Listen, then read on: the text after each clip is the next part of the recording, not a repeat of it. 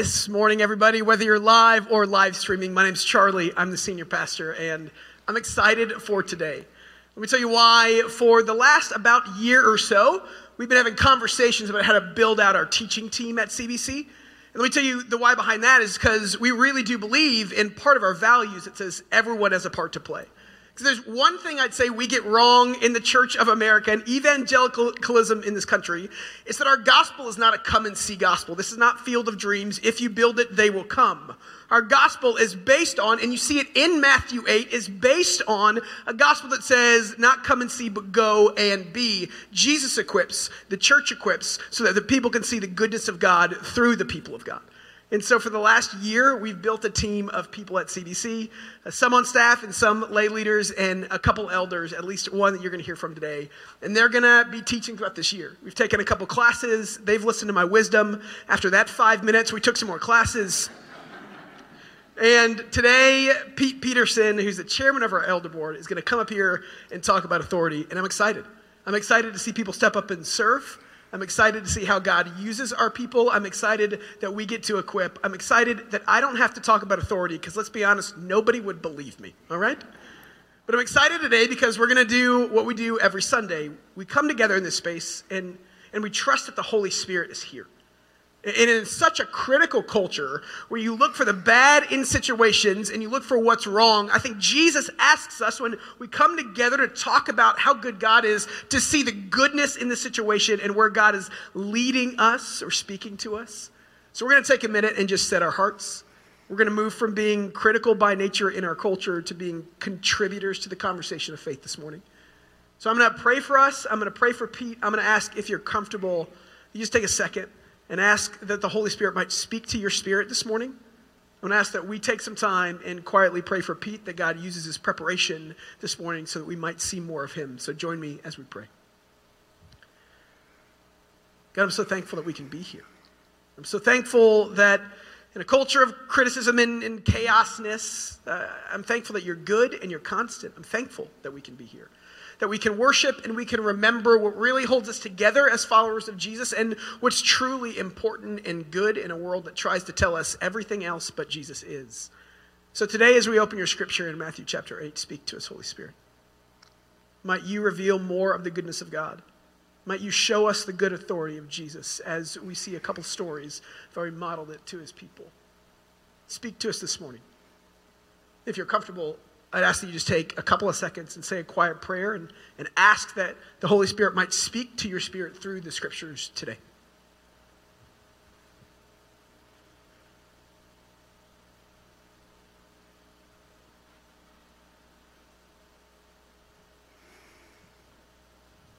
And also ask that you pray for Pete, that the Holy Spirit uses his words and his preparation to show us why God is so worthy being called a good father and a good Lord, why God is so worthy of our worship.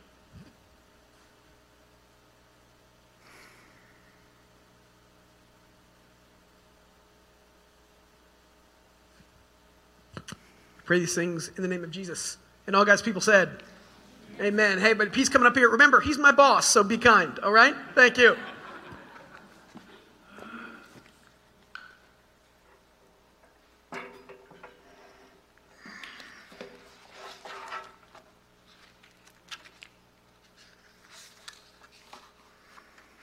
Good morning. Good morning. In the auditorium, online. Great to see you all this morning. Authority. For some of you, just saying the word, you bristle. As we talked about it, preparing for this session, someone said, I bristle at authority. Some people perhaps hear the word and are a bit more fearful than bristly or angry. And for a few, authority may be a peaceful word, something that brings safety and security. Our response to authority is critically important. A bad response to authority can have really bad consequences.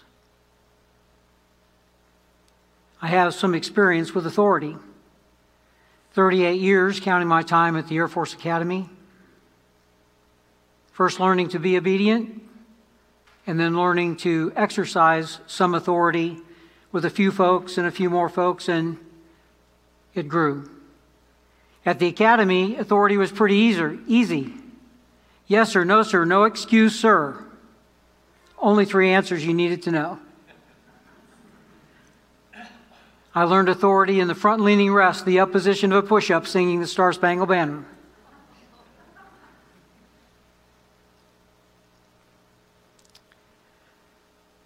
But then I got a little authority training younger cadets. But there's always an authority above. My T 41 instructor, my senior year, first semester, a major whose name I don't recall for good reason, was a screamer. And I was not a good pilot. That lasted three or four rides. And then, in the Lord's kindness, I got sick, really sick. Five weeks in the hospital. But the good news is, I didn't go back to T 41 training until second semester. And when I got there, Lieutenant Neil Anderson was there. A crop duster, good old southern Alabama man, number one in his pilot training class. But instead of picking the fastest fighter he could find, he chose to come and fly T 41, Cessna 172s, and teach cadets. And I was his first student. And he got me through T 41s. I was not very good. Now, asking a veteran to talk about his experience can be dangerous. So I'm really going to need to watch the clock to make sure I don't go over the 60 minutes that Charlie gave me. Just kidding. I learned that from you. Most important my time at the academy was I became a Christian. I received Christ in my freshman year in October of 19 something. But I was blessed to be able to get spiritual growth training from officers and cadets for four years as part of the Navigator ministry there at the Academy. And in particular, I watched officers who led our Bible studies, who taught our classes, but they invited me into their homes, and I saw them interact, and I saw godly authority both at work and at home. As a young captain, um, the wing commander had me stay after a meeting one day, told the ops officer, have have Captain Peterson stay. We had a private conversation. It appears that rolling my eyes and making faces at the maintenance group commander was a bad idea. But he was a good guy. He was kind enough to explain that really pretty quietly. And then he even gave me a ride in his white, white top staff car so I didn't have to walk a half a mile back because my boss had already gone home. increasing levels of responsibility, but the key is, and this was true in my whole Air Force career, and I suggest to you it's true for any person in uniform, there is always someone with authority over you.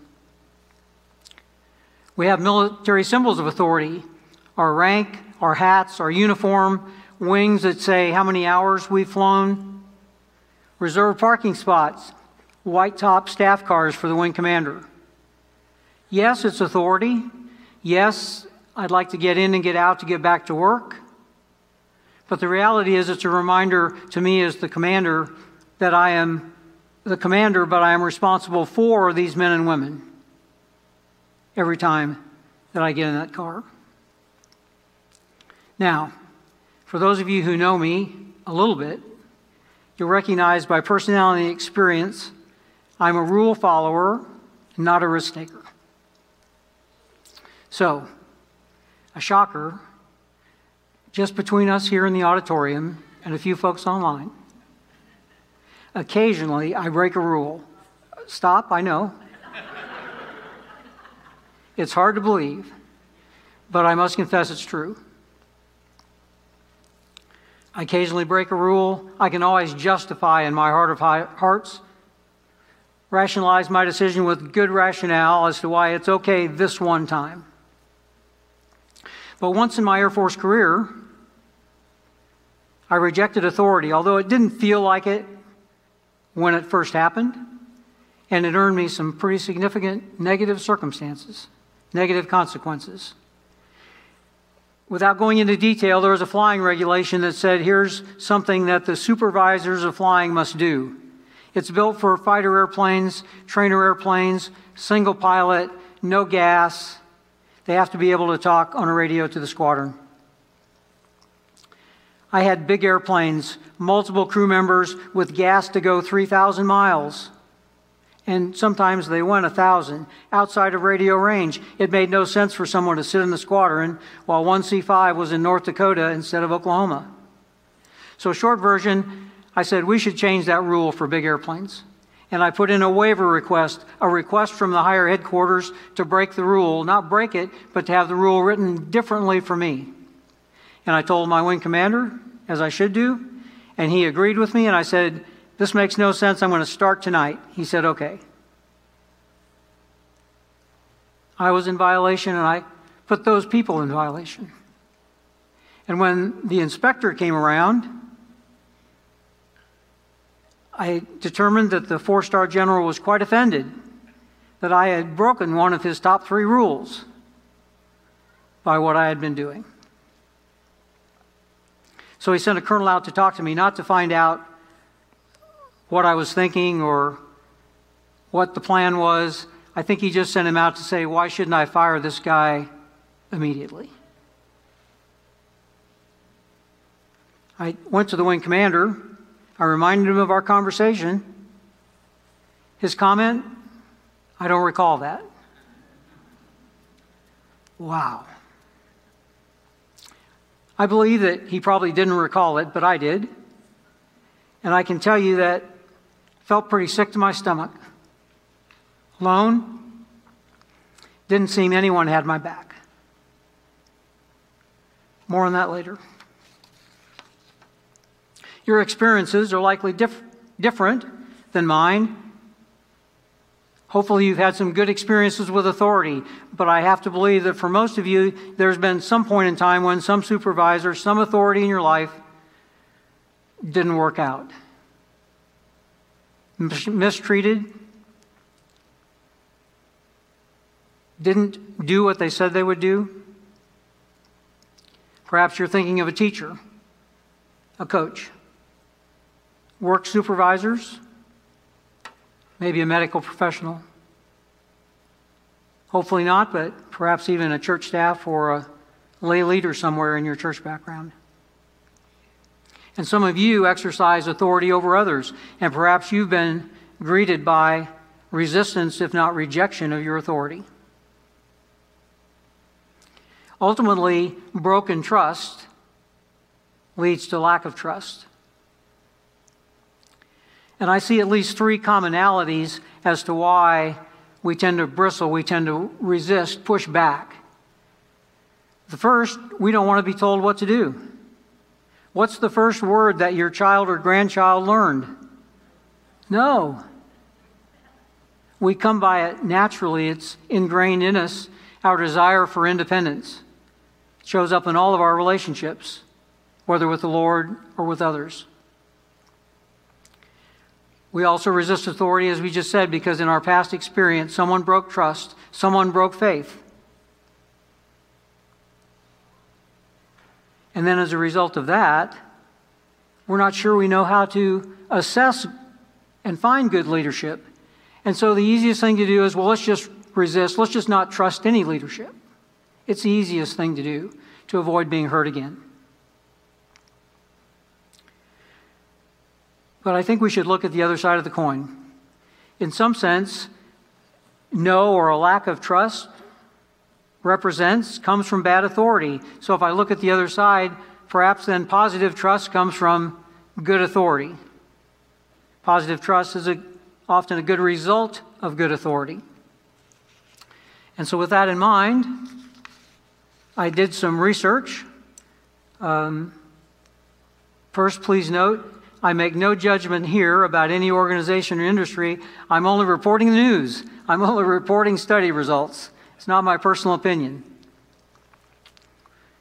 The Gallup 2020 survey on the confidence of institutions. They go out and they poll people about their confidence, how much trust and confidence they have in institutions. Their top two scores that you can give an institution are a great deal or quite a lot of confidence in the institution. And so I looked, and virtually every institution since 2001 until 2020 had lost between 50 and 30 to 50 percent of the people who thought who had confidence in their authority. 30 to 50 percent. The research bears out what some of us in this room are feeling even as I speak. Additionally, a chart um, I found, uh, the Edelman Trust Barometer. And what it does is it looks at trust and it says that trust is based on competence, power, strength to do what you say you're going to do, and ethics, integrity. Do you intend to do what you have the power to do? And so you can see as you look at the chart up there,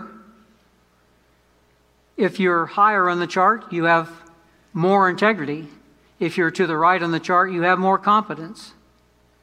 But you'll see a couple of organizations who shall remain nameless, for whom they're neither perceived as competent nor effective nor powerful. NGOs get a, a better grade in the ethics, the integrity department, and yet they're viewed as being perhaps not as effective. Businesses a little bit more effective, but not viewed positively from an integrity point of view.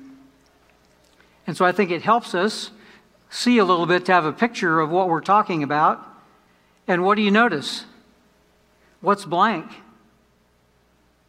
The upper right hand corner, right? Where those who are effective and those who act with integrity, with ethics, are found. And so, what we're trying to do is find something in that upper, upper right hand corner to define good authority as having both the power and capability to act, and that their purposes are used to good intent. Now, we've been talking so far about earthly authority. Let's take a look at godly authority. I could spend the whole time on what God says about authority, but I'm going to go really fast. I'm going to give you the executive version of God's authority as a foundation, if you will, for our passage today. So I'm going to, I'm going to read this so I can go faster and not stumble.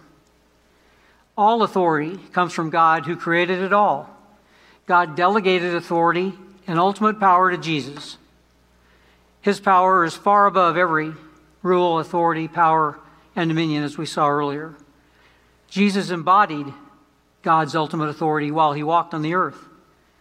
God created us to live under His authority and for flourishing, for abundant life. He delegates authority to us first to choose. Of course, there's a problem there, right? Our human tendency, moved by pride, is to choose, but to choose in our own direction, which didn't work out well in the garden. God also delegates authority for us to rule, and in doing so, He established some structure some formation, if you will, for how authority would be accomplished in order to manage for our good.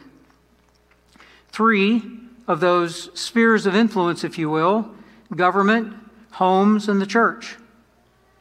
And if you'll uh, permit me, I'll put homes and organizations together because in that day, a home had a father in charge of the family, but a master in charge of the workers, if you will, the business that was around the home. And so not only does he set that authority up, but he tells us to what? Be subject to that authority, to the government in Romans 13, and in both Ephesians 5 and 6, Ephesians 3 and 4, we get called to obedience in other kinds, other spheres of influence. Bottom line God's good authority is trustworthy, powerful, capable, fully designed for our good, for our flourishing. And so we can flourish in accordance with His good purpose. And so, if you'll permit me, I've changed. You'll see I've slightly modified the chart to be God's authority is trustworthy, and looking at it from the standpoint of more competent and powerful or not, and positive intent for others. And as we said, we're still looking for what? We're looking for that upper right hand corner for someone who operates in, in that realm. So, with that in mind, go ahead and turn to Matthew chapter 8, starting in verse 5. We'll break this passage up down through verse 17 into about three parts. In the first part, Jesus went to Capernaum, and it says in Matthew 8 that a centurion came to him and said, Lord, my servant is lying at home paralyzed in terrible anguish. Jesus said, I'll come heal him. Now we get some additional information, some extra detail from Luke chapter 7. Luke chapter 7 talks about before the centurion actually talked to Jesus, the centurion asks some elders to come and see. Now, there are a lot of surprises in this passage. Surprising that a centurion, a Gentile, a soldier with power over the Jewish people, would come to a Jewish carpenter. But he highly valued his servant. Perhaps you find that surprising. But ultimately, he reached a defining moment in his life. He apparently thought so much of this servant that he was willing to swallow his pride and humility, go to the elders at apparently the synagogue where he was at and perhaps attended, I don't know. He asked the elders to go and ask Jesus to come because he had heard that he had done these miracles and thought that he could save his servant hearing what Jesus had done, I believe you can. I don't know if you will, but I believe you can. It's unexpected in some sense. I think that the elders were willing to go for him. Right? Typically, they would not be like to be around the military or not have the military in their face. But in this case, it appears that because the centurion thought well of the Jewish people, it says in Luke 7, and because he built their synagogue, he was a good guy. And so in Luke 7, the elders come to Jesus and they say, He's worthy. He's worthy of your support. Perhaps surprisingly to the disciples, Jesus, without apparently any big discussion, says yes, and he goes. What's the source of the centurion's faith? The writer in Hebrews chapter 11 says, Faith is being sure of the hope of what we hope for, being convinced of what we do not see. Without faith, it is impossible to please Him. For the one who approaches God must believe that He exists and He rewards those who seek Him. Ultimately, faith is believing that God is who He says He is, and He'll do what He says He'll do. The centurion understood authority, as you see in the in the oops, excuse me, as you see in the passage. He says, "Lord, I'm not worthy, but just say the word. Just say the word. I don't know if you will, but if you'll say the word, he'll be healed." He understands where his authority comes from. It's delegated from a power. And he sees Jesus and what Jesus is doing and says there must be power behind this man who can perform miracles. And so faith is our means, it's how authority is received. Draw a little diagram. The idea that God's authority exists. Like oil, it's in the ground, whether you pull it out of the ground or not. His authority exists but we can appropriate that authority through faith. And we appropriate that authority through faith in order to bring that faith into our experience, His power into our experience. Now, the Jewish leaders wanted to go the other way around. They wanted to use their own experience and, and test Jesus, and that never works. That never works. Faith is not works, it's not earning. And yet, even as I stand here, if you ask me, of course I'd say, grace comes by faith, not by works. And yet, as I prepared for this lesson, I might be thinking in the back of my mind, will I have my quiet time this morning? How am I going to get blessed when I do this service this morning? Did I do all the right things? All the right things are good to do, but not for the purpose of earning grace. The elder said he's worthy. The centurion said, I'm not worthy. Isaiah 64, God's word is clear. Our good works are like filthy, bloody rags when it comes to its ability to save us. Good things that we should do. Yes, we, we should act, and yet not for the purpose of earning anything. The Jewish leaders forgot this wisdom. And as a result, in this scenario and in many others we'll see in the New Testament, they most of them failed to see Christ for who he was. In the second part of the passage, it says in verse 10 that Jesus is amazed at the centurion's faith. The word amazed, or in some of your versions it says marveled, the word occurs a fairly good number of times in the New Testament, but it only occurs twice in relation to Jesus. It says Jesus marveled here. He was amazed at the centurion's faith. He was also amazed at the lack of faith, the unbelief in his hometown of Nazareth. And seeing the centurion's faith, we see Jesus issue a strong indictment against these Jewish leaders, the Jewish people that are standing in front of him.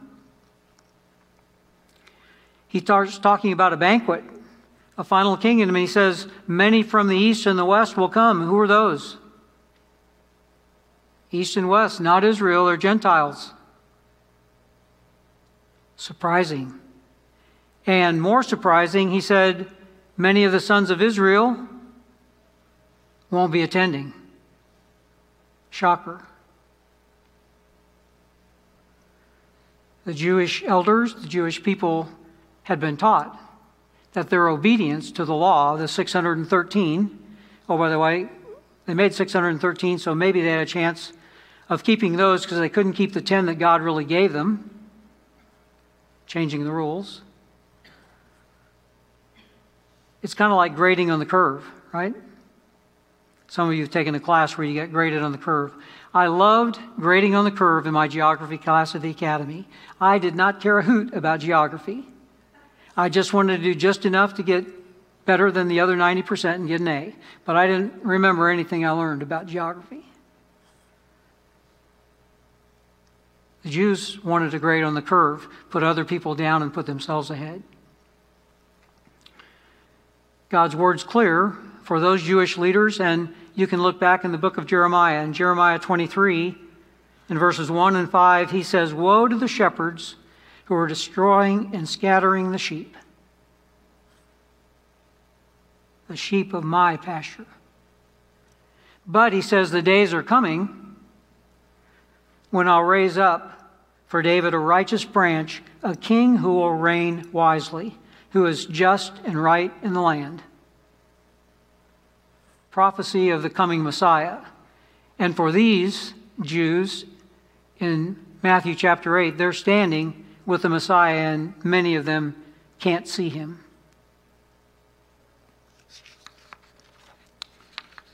In contrast to the bad shepherds, John 10 tells us Jesus is the good shepherd. Jesus knows his sheep by name.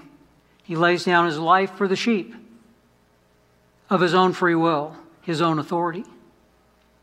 The thief comes to kill and destroy, but I come that they might have life and have it more abundantly. And I have other sheep, not of the sheep pen. I must bring them also. One flock, one shepherd. The same one flock, one shepherd banquet that Jesus talks about in Matthew chapter 8. The faith of the centurion, I would suggest, is transformational. He chose to trust in Jesus, in Jesus' good authority, and as a result, his servant was healed at that hour, the scripture says. Choosing good authority gives life, gave physical life to the centurion servant, it gives us spiritual life when we trust in Jesus' sacrifice and death on the cross for us.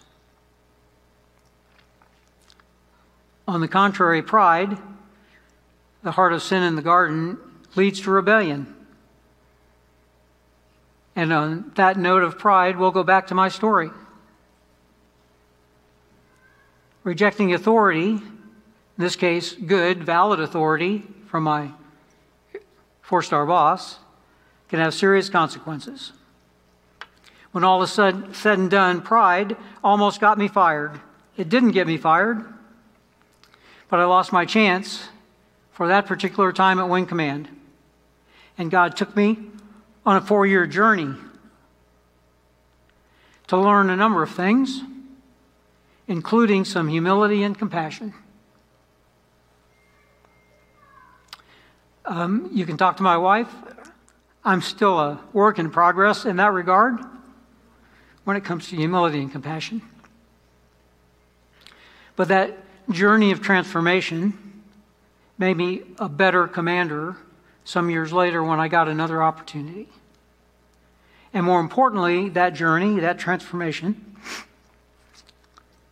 made me a more mature believer and follower of Jesus. The last section, Jesus goes down and he sees that Peter's mother in law is sick. If we look at the Synoptic Gospels in parallel, we find that Matthew didn't record it, but the others, Mark and Luke, both say they requested Jesus' help. And so Jesus walked in and touched her hand, and Peter's mother in law was healed immediately. Didn't stretch, didn't take, stood up and started serving. Some of you have seen the movie The Chosen. Again, it's a movie, I got that. But it's just amazing to me to see Peter's mother in law gets out of bed, goes to the kitchen, and starts barking orders. She's in charge, she's healed.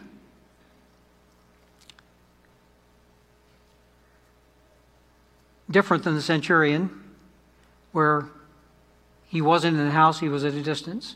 So in these 17 verses a leper, a Gentile's request for a servant, a woman, either with a touch or a word, close, touching, or physically separated.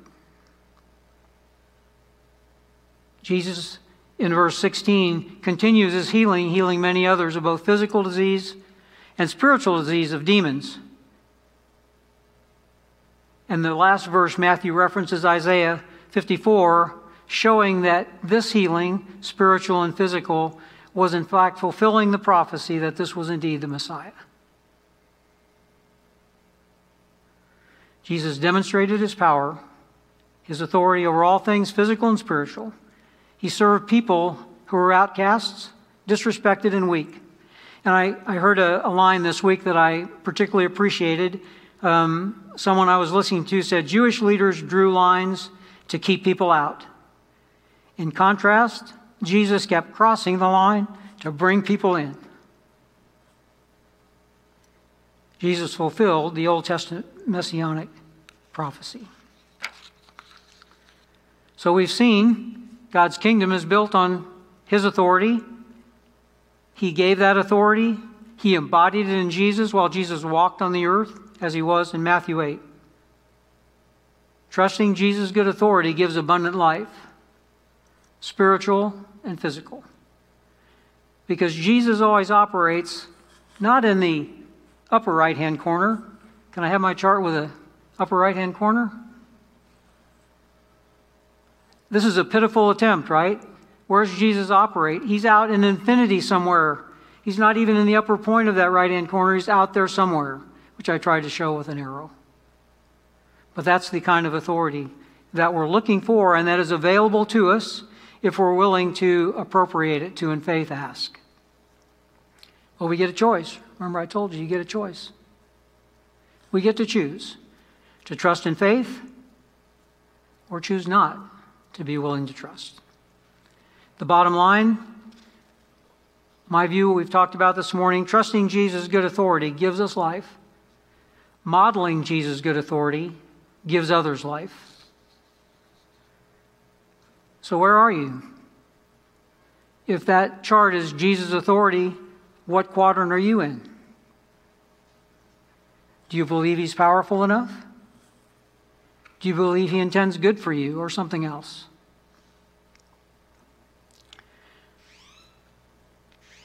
As a commander, I always had a hotline, a red phone in most cases. The red phone went straight to my boss's desk and vice versa. And when the phone rang, the rule is answer it in three rings. Not the secretary, you answer it in three rings if you're in the building. So I had a boss that whenever I picked up that phone, he was yelling. Sometimes he was yelling for fun, but most times he was yelling because something was wrong. And so, you know what I learned about hotlines? Before I pick up a hotline, I need what I do wrong, what I forget, what didn't I get in, what what I do wrong.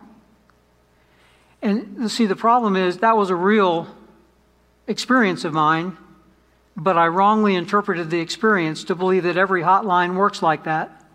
And so when I went to the Pentagon, I had one of the nicest bosses, sharp guy. But when the hotline rang, I finally figured out when he's on the other end, how are you doing? How's your day? What's going on? What can I do to help?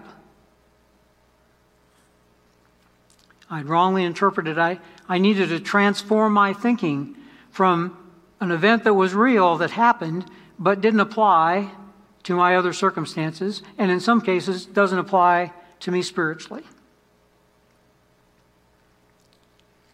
So, what's driving your current thinking, my current thinking, and response that we might consider rejecting Jesus' authority? What makes us question his power or question his good intent? Dallas Willard says you can't trust Jesus in areas in which you don't think he's competent. I think most of us would get the right answer if you were asked, Is Jesus competent? The question is, the Question is Does your life look like that? Does your response to his authority look like that? Yes.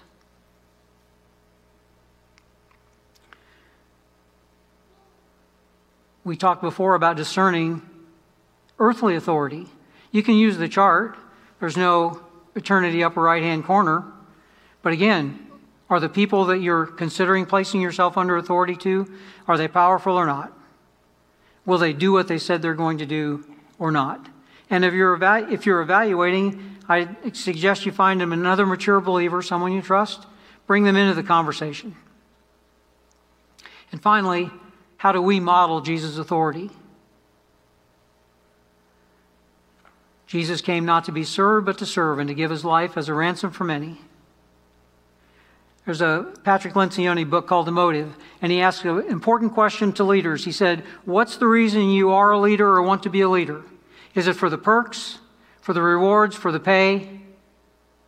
Or is it because you want the stewardship, the responsibility to do the hard work to support the organization and the people in that organization? How do people experience our authority over them? If you don't know, have a cup of coffee with them and ask. Colossians 4:1 Masters treat your slaves with justice and fairness because even if you're in authority, you too, I too have an authority in heaven. C.S. Lewis put it well authority exercised with humility, obedience accepted with delight the lines along which our spirits live, gives us life. Imagine what's possible. As individuals, as a church body, as a community, and beyond, if we're willing to accept in faith Jesus' authority. What's possible with regard to our families, our relationships, our work, our finances? This morning, I challenge me and I challenge you. Trusting Jesus, good authority gives life. Modeling Jesus' authority, good authority gives others life. Jesus truly is the good shepherd. He's our good shepherd. Amen. Let me pray.